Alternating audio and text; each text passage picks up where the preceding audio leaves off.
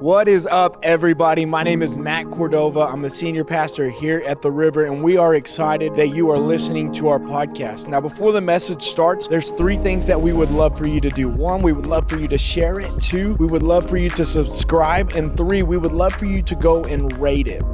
So the message is about to begin. I hope it encourages you, and I hope that you know that God has a plan for your life.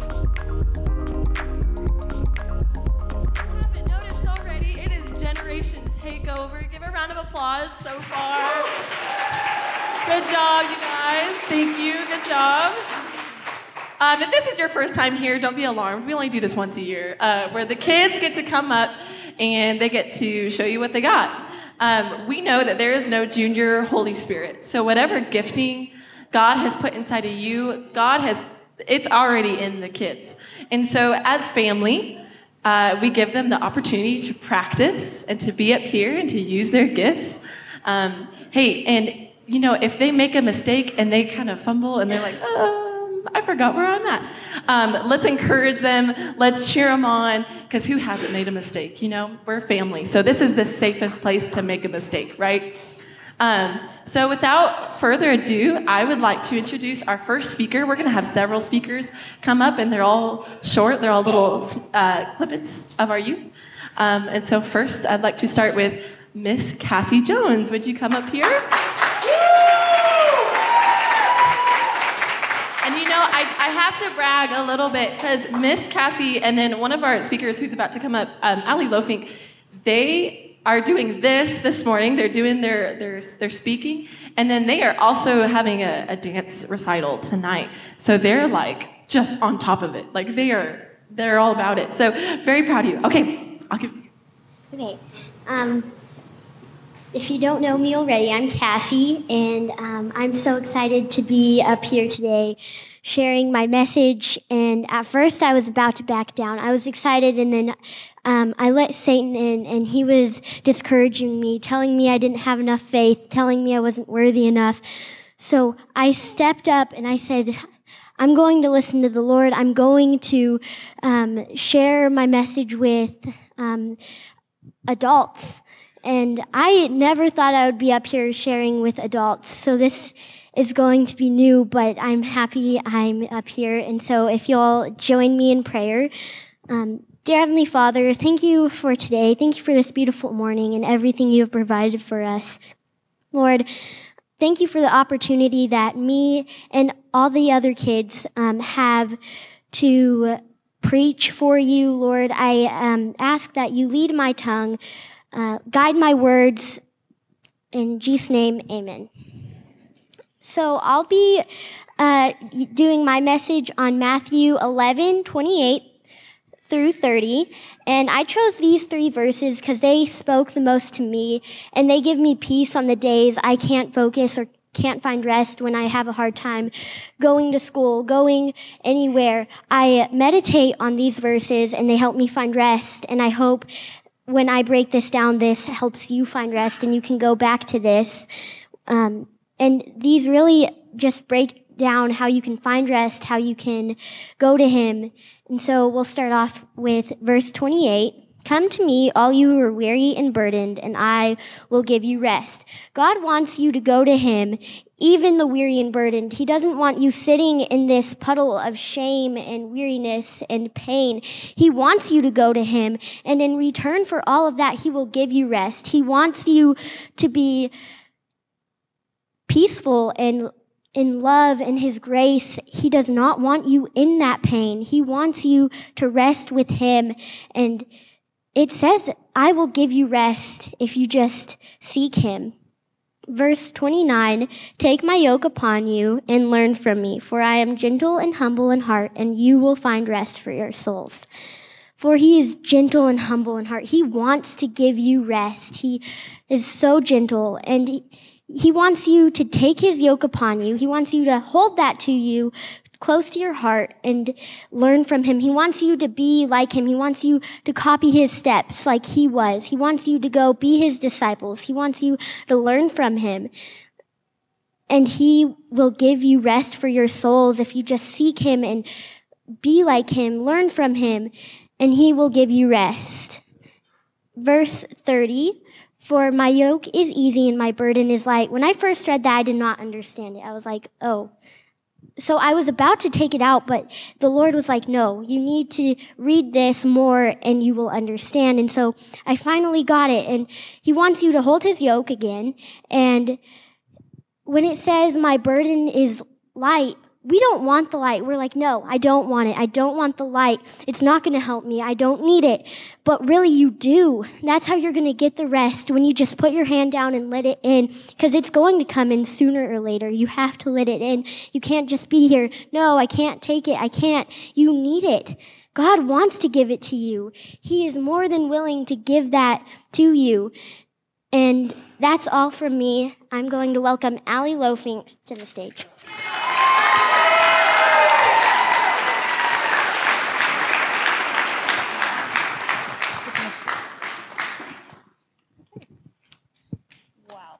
Hi. Okay. Need 1 second. Okay. Hi, I'm Allie Lofink. I'm in 8th grade, and I was given the opportunity to speak at Generation Takeover. When I signed up for this, I knew exactly what I wanted to talk about. It's called Humanity versus Humility. Now, the humanity part I understood completely. It's showing how Jesus was not only Christ in heaven, but man on earth. And that means a lot to me, and I'm sure it would mean a lot to you. But the humility part got me. I was like, what do you want me to do with this? What is the point of the humility? When I sat down and I was like, what do you want to do with me with this? I realized that the word humility is how I want to view myself. And I realized that this was not only for you to learn from me, but for me to learn from God. Humility is the way that I want God to most speak to me. It's the way he knows I can better myself, and it's the way I want to reflect Christ in my life. The definition of humanity is the quality or state of being human, containing human attributes or qualities. The definition of humility is a modest or low view of one's own importance or humbleness. Ways that Jesus shows humanity is in John 11, verse 35, Jesus wept. It means a lot to me because it shows how Jesus is not only man in heaven, he is perfect, but he was man on earth, and he lived on this earth, and he showed us what it means to live as him on the earth. Other ways, he laughed, he feared, he was baptized, he feared when he knew he was going to die. He knew that he was going to do that for us, but he was still scared because he was human on earth. Ways Jesus shows humility is he washed his disciples' feet in John 13, verse 4 through 5. Okay, I do not like feet, so this part is like insane to me, because when I think about that, like, he just sat down. He was like, hey, I know we're supposed to be eating, but let me wash your feet. Let me sit down right here. Let me sit down and let me wash your feet. His disciples sat in this room. They expected to eat, and he wanted to wash their feet. My mom's love language is physical touch, sitting right over there. She loves it. She's all for it. And she likes to touch me with her feet. And I'm like, no. No, I will give you hugs. But Jesus, all he thought about in that room was the fact that these were his disciples. He didn't think about what they were doing outside of that room, what they did right before they came in. He knew that in that room they were his disciples, and that's all he wanted to do was serve them. So humility is a big part of Jesus' identity. So what is ours? And how do we fulfill our purpose if we don't understand it? So the definition of identity is the fact of being who or what a person or thing is. So yes, your hobbies, what you did outside of that room, what those disciples did outside of that room, do fill your time. They do occupy you momentarily, and they do make you happy momentarily. But your identity changes your perspective from doing things for the Lord's benefit. Sorry. Okay. A verse that was given to me by Jake Childers is Philippians 3, verse 7 through 9. It says, "But whatever were gains to me now, I consider loss for the sake of Christ. What is more, I consider everything a loss because of the surpassing worth of knowing Christ Jesus is my Lord, for whose sake I have lost all things. I consider them garbage, that I may gain Christ and be found in him, not having a righteousness of my own that comes from the law, but that which is through faith in Christ, the righteousness that comes from God on the basis of faith. That verse really just explains that everything that those disciples did outside of there did not matter, because in that room they were Jesus' disciples. So I said in the beginning, humility is a big way I want to define myself. So 1 Corinthians 10, verse 24 says, nobody should seek his own good, but the good of others. I love that verse because it shows that you can do things and you can spread God's love. And you can put yourself in the light without having to be all boastful with it. You can do it for the Lord. Okay, Proverbs 11, verse 25 says, a generous person will prosper. Whoever refreshes others will be refreshed. That verse, I love that verse because it just feels like the word refreshed just feels like lemonade or like your favorite food. It just feels like something that's going to calm you down. And I think God is like your favorite food or lemonade or something that can refresh you. Another verse, I have another one. Give me a second. Is Matthew 5, verse 14 through 16. It says, you are the light of the world. A town built on a hill cannot be hidden. Neither do people light a lamp and put it under a bowl. Instead, they put it on its stand, and it gives light to everyone in the house. In the same way, let your light shine before others, that they may see your good deeds and glorify your Father in heaven. So, in closing, the difference between humility and humanity, in my definition, is the way that Jesus shows it. Jesus showed that he heals and loves others for the good of the Lord. Each healed and loved person will in turn love the Lord.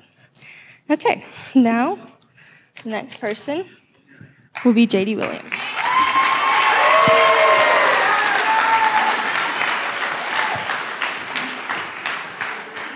don't know how I'm going to top that. That was amazing.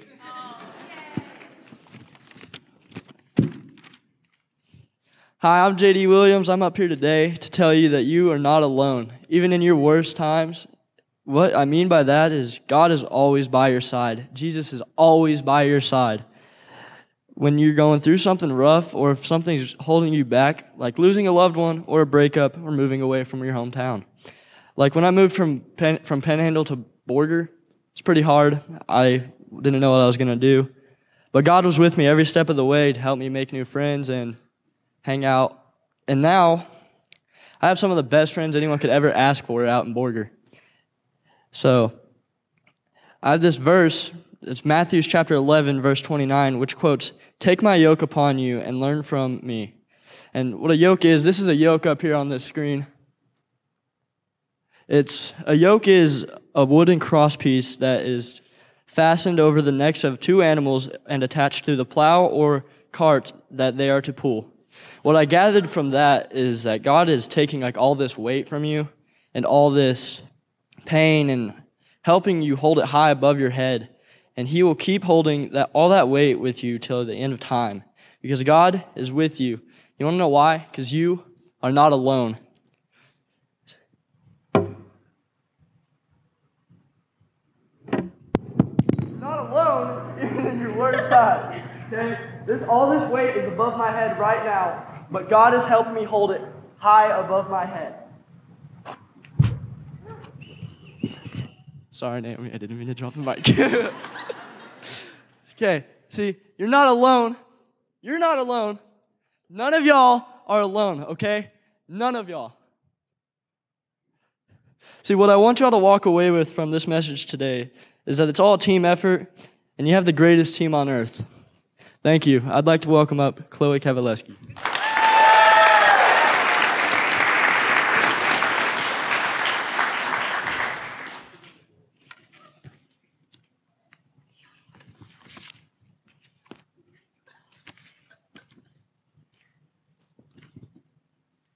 My name is Chloe Kowalewski, and I am a senior.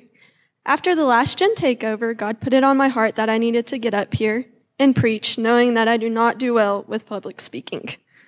I fought with him for months, then decided it was time to move past the fear, so here I am. The past few weeks, I laid everything down and asked for guidance in what I needed to say. The only thing that came up was quitting. There have been many instances in my life where I wanted to give up, and I can guarantee that many of you have too. If you take the 2 or 3 most successful people that you know in your life, they will have 2 things in common. 1, they wanted to quit, and 2, they didn't. We are all a byproduct of the many people who have poured into us. Teachers, leaders, parents, coaches, mentors, and the experiences associated with each. I thank the Lord for those people who have poured into me and for helping me not quit. When things get tough or when life seems pointless, we think about quitting. We quit marriages, jobs, and pursuing our dreams. Even in Scripture, you see people wanting to quit on God. The Bible has a long list of people that wanted to quit.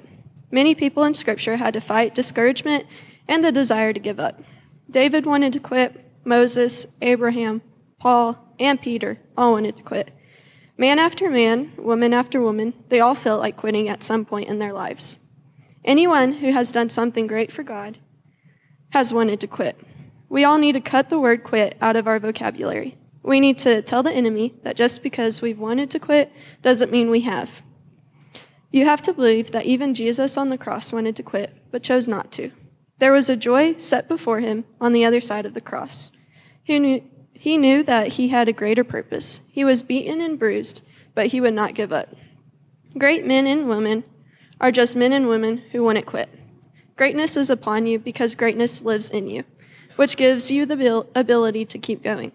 When the road God has called you down is filled with obstacles, then the thought of quitting will creep into your mind. Here are 3 statements about quitting. 1. Wanting to quit is a sign of success. Greater attack comes to those who experience greater success. 2, the more you have to quit, the more you want to quit. The higher you go, the lonelier, the riskier, and more vulnerable you become, and the easier it becomes to shed yourself of that heavy load and quit. Too much is at stake to give up now, for great is your reward if you will keep going.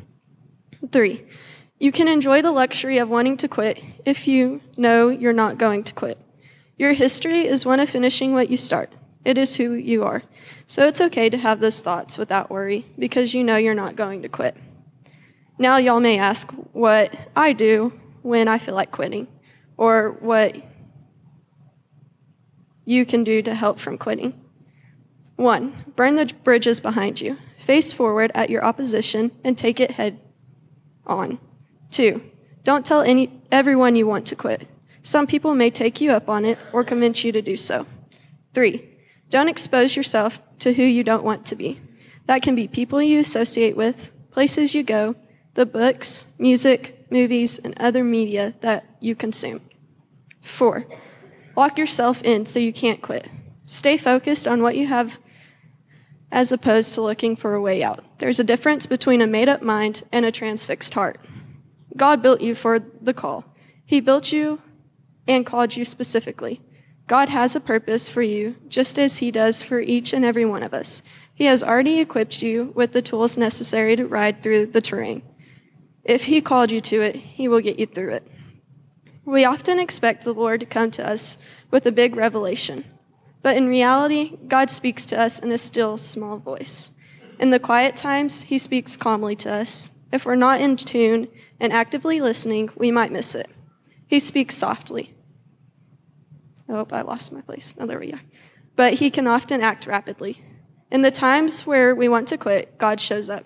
He will never give up or quit on us, even when we quit on ourselves, even when we quit on him. Sometimes we have to ask the Lord what it is that he is trying to speak to us.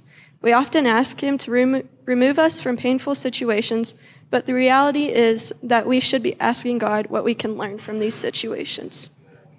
He gives us power through our weaknesses. When we feel that we cannot walk on our own and we need to be upheld, God will grab hold of us and keep us upright.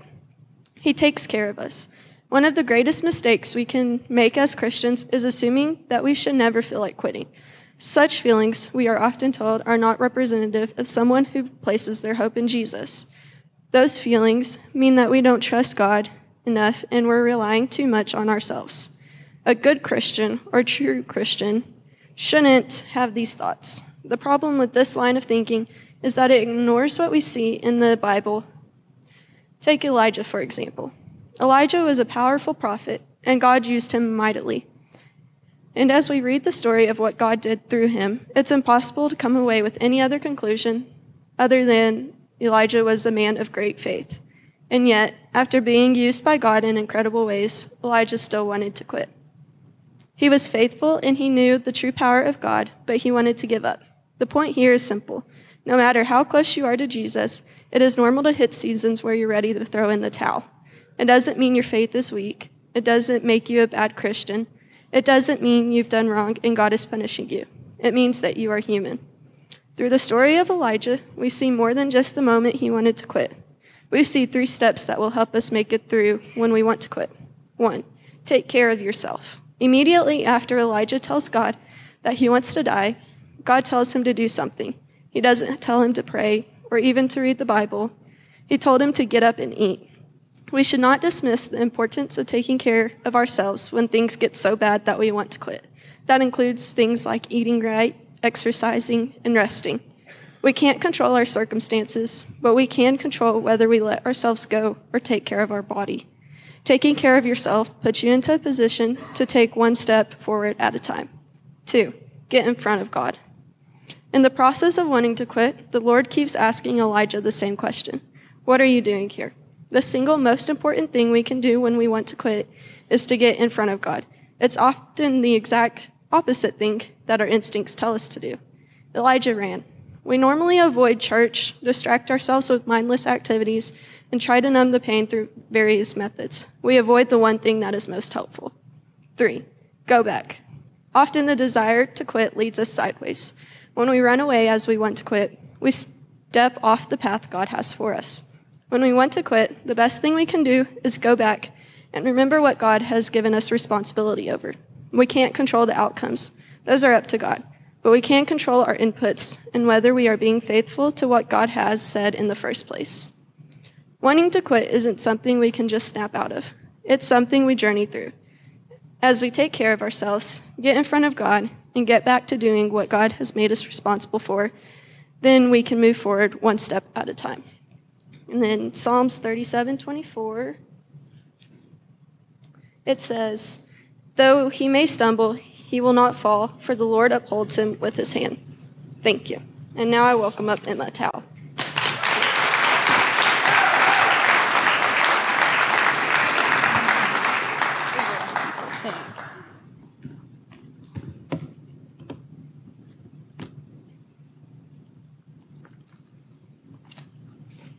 Okay.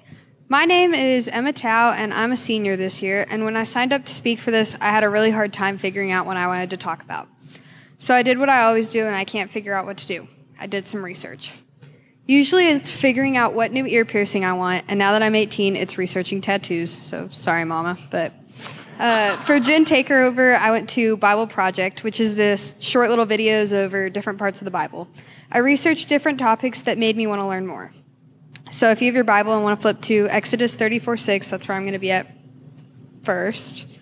So finding the words to describe what God is like is one of the most difficult things. But after looking into it and getting into my Bible, I found the perfect verse that's literally telling us what God is like. So Exodus 34:6 says, "The Lord is a compassionate and gracious God, slow to anger and abounding in faithful love and truth, maintaining faithful love to 1,000 generations, forgiving inquiries, rebellion, and sin." There are many places in the Bible that describe God, and these 5 words are mentioned repeatedly. Compassionate, gracious, slow to anger, loyal in his love, and faithful. The first word that was used to describe God was compassionate. In Hebrew, it's translated to the word rahumim, also related to the Hebrew word that means womb. Imagine a mother's love for her child. In the story about King Solomon, there are 2 women claiming a baby is theirs after one of the babies die. He uses the test of telling them to cut the baby in half. The real mother would rather the other woman take care of the baby. Her compassion is what shows King Solomon that she is the true mother of the baby. In Isaiah 49:15, it says, "Can a woman forget her nursing child or lack compassion for the child of her womb? Even if these forget, yet I will not forget you." Another part of the Bible that God shows compassion is when the Israelites are in the wilderness. He provides food and everything they need.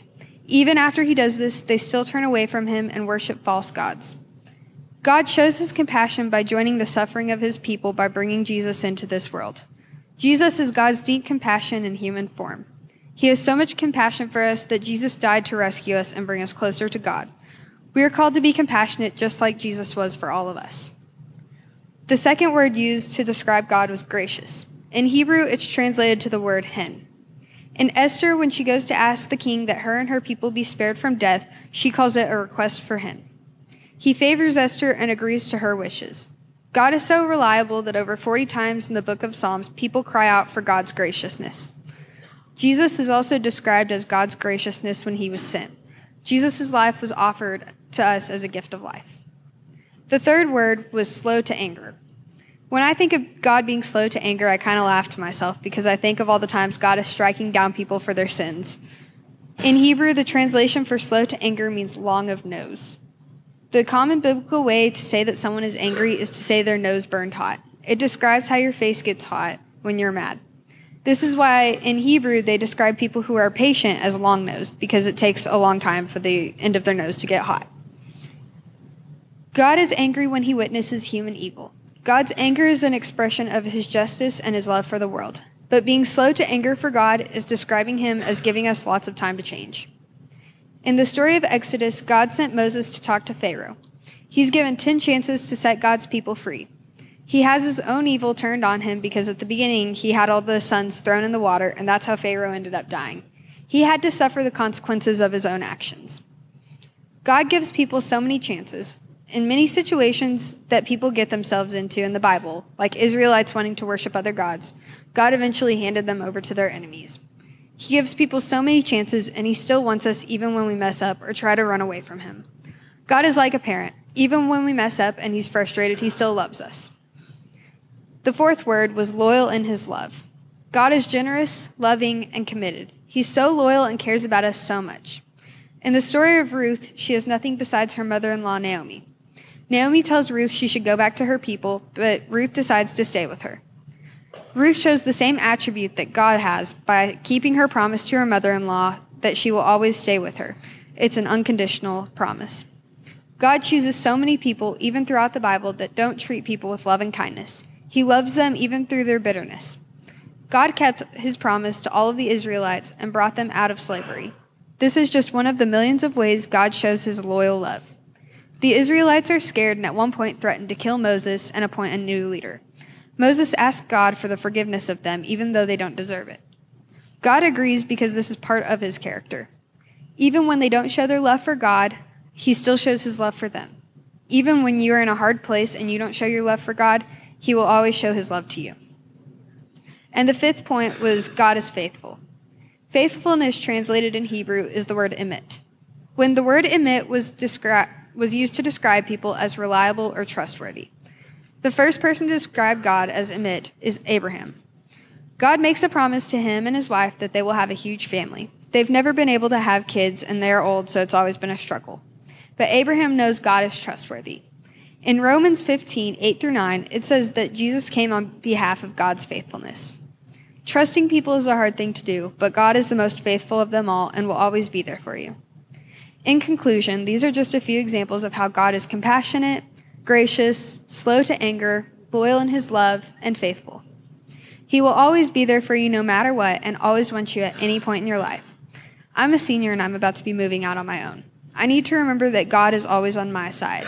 He's always here for me and always loves me. I'm going to mess up because that's just human nature to make mistakes.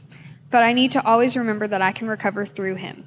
He wants you to follow him and the things he wants for your life because they will never disappoint and will always be more than what you thought you could get on your own. Thank you. Good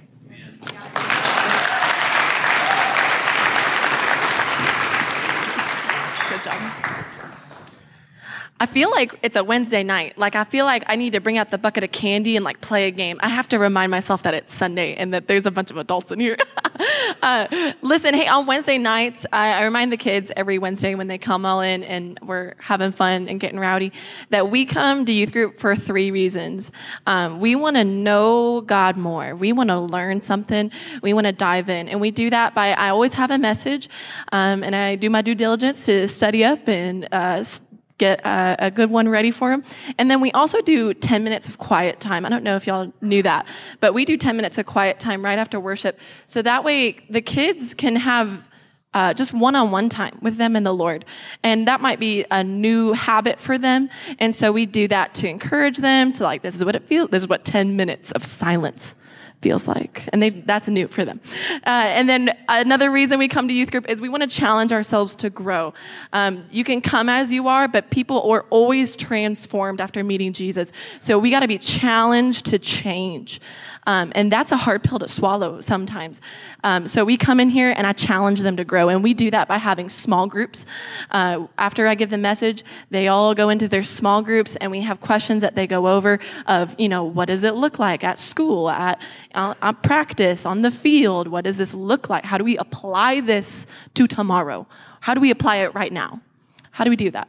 And the third and final reason that they come to youth group, to find family, to find community, to find connections. And that, again, through our small groups. And we play a lot of games. We're pretty ornery. We're a really ornery batch. But we have lots of fun. We actually played a game not too long ago, and our very own Sydney, she was like in a brace because they play so hard. She was okay. She made a full recovery, so she's fine. But we mean business about our games. I do need to give credit where credit is due. We have a lot of small group leaders that come every Wednesday. Matt always says, if you want to go fast, go by yourself. But if you want to go far, you go as a team. And that is the truth. I cannot thank my small group leaders enough.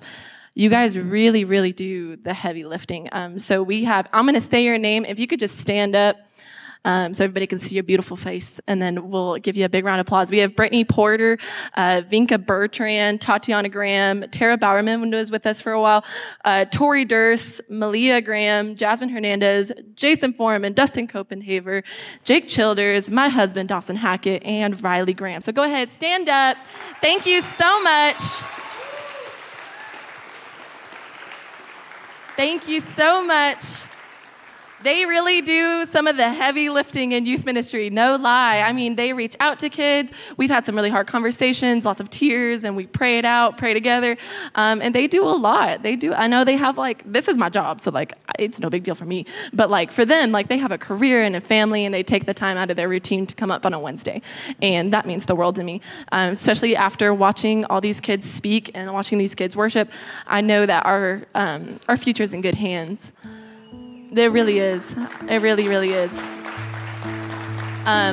So speaking of future, I would like to welcome up our seniors. We have Chloe Kowalewski.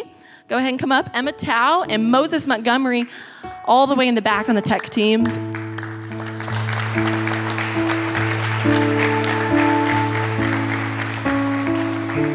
These are our seniors this year. Now, these kids are like true river babies. They've been here a long time. They've been here since they were little. Chloe Kowalewski will be going to AC for nursing. Emma Tao. Oh, yep. Go ahead. Emma Tao will also be going to AC for sonography. And then our very own Moses will be going to WT for computer engineering. I don't know if you guys know this or not, but Moses has actually been on the tech team. He serves just about every Wednesday. He serves on the tech team. Is it how long? At least 4 years. I know that. Like 7 or 8. That's crazy. That's crazy. It's such a servant's heart. And then Emma Tao. Emma Tao's like a sister to me. I work with her mom, and I actually call them sister, like big sister and little sister, and we're real ornery. I love her so much. And then Chloe Kowalewski, I'll never forget. She was so sweet. We have an upperclassman retreat that we do just to bond and, you know, make those connections and have fun, of course. And I hurt myself. I was on crutches. I sprained my knee. And I remember I didn't even have to ask Chloe. She just stepped up to the plate, and like I was like trying to make dinner, and I was like wobbling around, but she was like already doing it. She had already gotten it started. She like they cleaned the whole house, and yeah, she just showed so much leadership. Now, every year we give out 2 scholarships to the seniors, and this year I was like, you know what? I don't know how I'm going to choose. All 3 of them display such good character. They all have great leadership. They're all servant-hearted. They're consistent. They come. And so I figured we just give all 3 y'all a scholarship. So here you go. Moses. Emma. All right, well, y'all agree with me in prayer real quick, and then we'll go to some worshiping. All right, Lord, I just thank you for these seniors. Father, I thank you for Chloe, Emma, and Moses. Lord, I ask that you would just bless their paths, that as they follow you through the ups and downs and all the curves of life, that they know that you are good, that they would know that you are their Father and that you love them and that you have a purpose for their life, and that whatever season they are in, good or bad, crazy, whatever, Lord, that you are their Father and that they can lean on you, that they can look to you, that they can find comfort and peace and rest in you. When the unexpected happens, they know that you are still there, that you are still present in their life. Father, I ask that you would bless their quiet time. As they read your word, that you would just jump off those pages and reveal to them yourself. Hey, that's the message. I hope it encouraged you. I hope it inspired you. I hope that you know that God has a plan for your life. In fact, if you would like to join us as a part of our online campus and you would like to watch the video as it happens live, go follow us on Facebook or YouTube by searching The River in Panhandle, Texas. Have an amazing week.